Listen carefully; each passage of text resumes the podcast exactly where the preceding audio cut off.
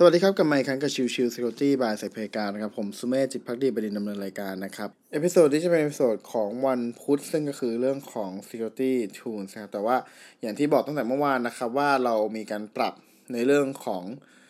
ช่วง 5 สัปดาห์นี้นะครับ ว่าจะพูดถึงเรื่องของตัว OWASP Top 10 เวอร์ชัน2021 นะครับ ซึ่งเมื่อวานก็พูดถึงเรื่องของ Broken Access Control วันนี้จะพูดถึงเรื่องของ Cryptographic Failure นะครับ โดยถ้ามองเป็น Cryptographic Failure เนี่ย จริง ๆ แล้วเนี่ย มันถูกเรียกก่อนหน้านี้นะครับ ว่าเป็น Sensitive Data Exposure นะครับ ในปี 2020อ่า2017 นะครับ แล้วก็มีการเปลี่ยนลักษณะของตัวปัญหานะครับ หรือก็คือความเสี่ยง ให้ไปที่จุดที่เป็นปัญหาจริง ๆ นะครับ ก็คือเรื่องของ Cryptographic นะครับ ในตัวของ cryptographic failure เนี่ย ถ้ามองจริงแล้วเนี่ย มันคือเรื่องของปัญหาในในเรื่องของการเก็บข้อมูลและก็การส่งข้อมูล คือว่าง่ายคือมันจะมี 2 ส่วนที่เราจะต้องเข้าใจแล้วก็ต้องดูแลนะครับ ก็คือส่วนของการตอนที่เราเอาข้อมูลเนี่ยเก็บไว้ในดัตต้าเบสเนี่ยหรือว่าเก็บไว้ในตัวของเครื่องเนี่ยที่เป็นข้อมูลที่สำคัญนะครับ เราจะทำยังไงให้มันปลอดภัยนะครับนั่นก็คือเรื่องของการเข้ารหัสนู่นนี่นั่นนะครับ ซึ่งก็ตรงกับมาตรฐานต่างๆนะครับ ยกตัวอย่างข้อมูลที่สำคัญนะครับ ก็จะเป็นเรื่องของ password credit card number health record personal information นะครับแล้วก็ business secret นะครับซึ่งข้อมูลเหล่านี้เป็นข้อมูลที่ต้องปกครองพิเศษปกป้องพิเศษนะครับโดยที่ข้อมูลหลายๆตัวอย่างที่พูดถึงก่อนหน้านี้เนี่ยก็จะไป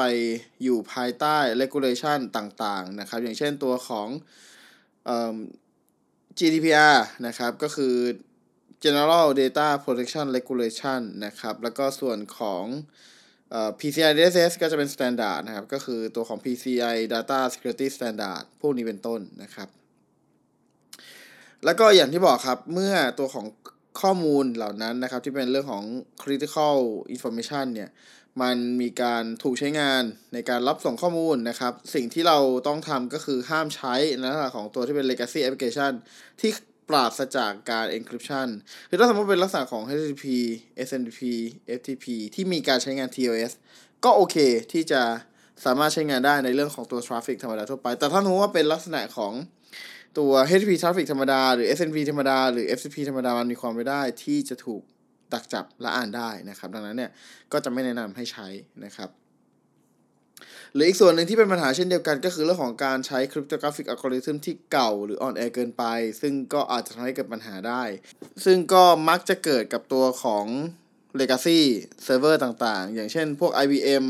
ที่เก่าๆ ที่เขาจะไม่ได้รองรับตัวของ cryptographic algorithm ใหม่ๆนะครับ ซึ่งอันนี้ก็เป็นปัญหา ซึ่งอาจจะต้องมีเรื่องของการ mitigation โดยมีการติดตั้งแอปพลิเคชันเพิ่มเติม หรือมีการ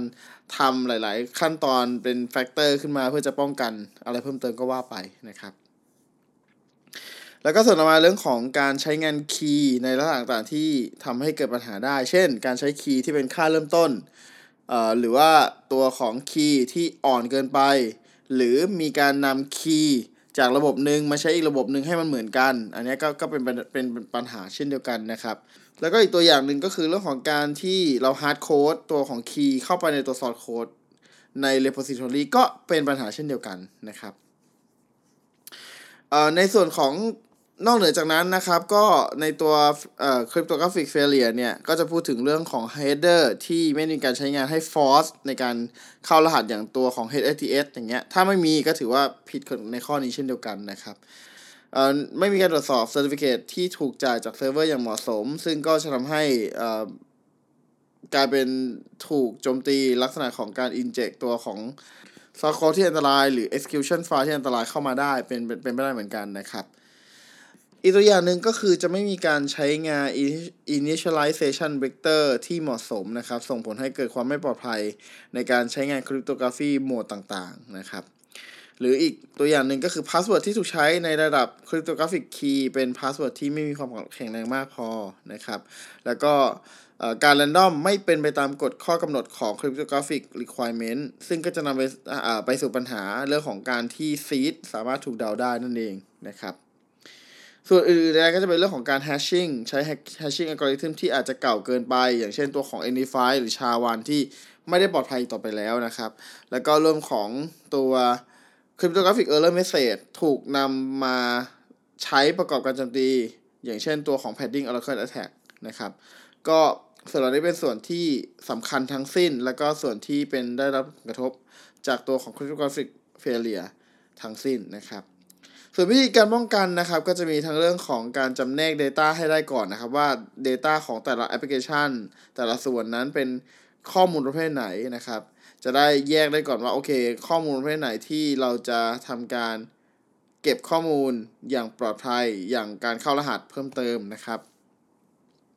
ไม่เก็บข้อมูลที่สำคัญโดยไม่จำเป็นนะครับ ลบทิ้งให้เร็วที่สุดเท่าที่ไปได้นะครับ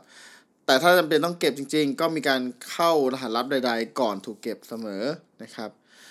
การใช้งาน encryption ที่ล่าสุด แล้วก็มีการใช้งานอัลกอริทึมที่เป็น standard รวมถึงการใช้ key management อย่างเหมาะสม ถือเป็นเรื่องที่สำคัญมาก ๆ นะครับ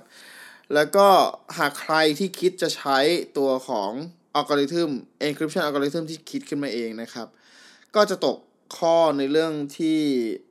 ข้อนี้เหมือนกันนะครับที่เป็นปัญหานะครับ เพราะถือว่าไม่ใช่ standard แล้วเราก็ไม่แน่ใจว่าตัวของการที่คิดขึ้นมาเองนั้นอาจจะปลอดภัยแค่ไหนนะครับนั่นคือจุดที่ที่ค่อนข้างจะอันตรายนะครับวิธีป้องกันอีกส่วนหนึ่งนะครับ ก็คือการเข้ารหัสรับข้อมูลที่ถูกขนย้ายด้วย Secure Protocol อย่างเช่นตัวของ TLS ที่มีเรื่องของ Forward Secrecy นะครับบังคับใช้งาน HTTP header เพื่อจะบังคับให้มีการเข้ารหัสอยู่เสมอ ก็คือเรื่องของการใช้ HTTPS header ก็คือ HTTP Stick Transport Security นั่นเองนะครับ อีกส่วนหนึ่งนะครับในเรื่องของการป้องกันจะเป็นเรื่องของการ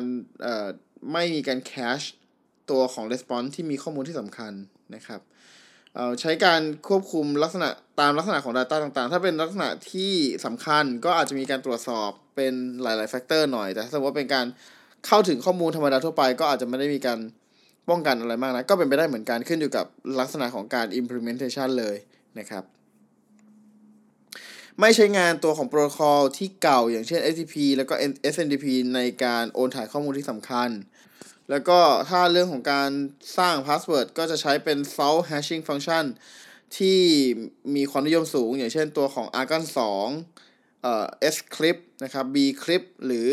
pbk df 2เป็นต้นนะครับ ในเรื่องของการ generate ตัวของ initialization vector นะครับ จะต้องทำต้องถูกสร้างมาอย่างเหมาะสมตามแต่ละโหมดการทำงาน เช่น หากมีการใช้งานในหลาย ๆ โหมด หลายโหนดนะครับ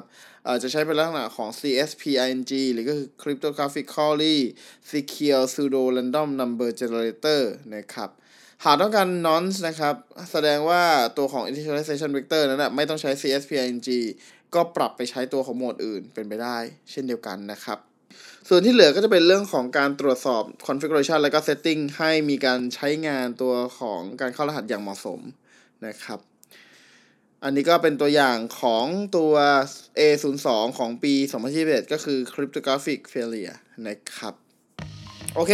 episode นี้ก็ประมาณนี้นะครับ ขอบคุณทุกทุกท่านที่เข้ามาติดตามเราพบกันใหม่สำหรับวันนี้ลากันไปก่อน สวัสดีครับ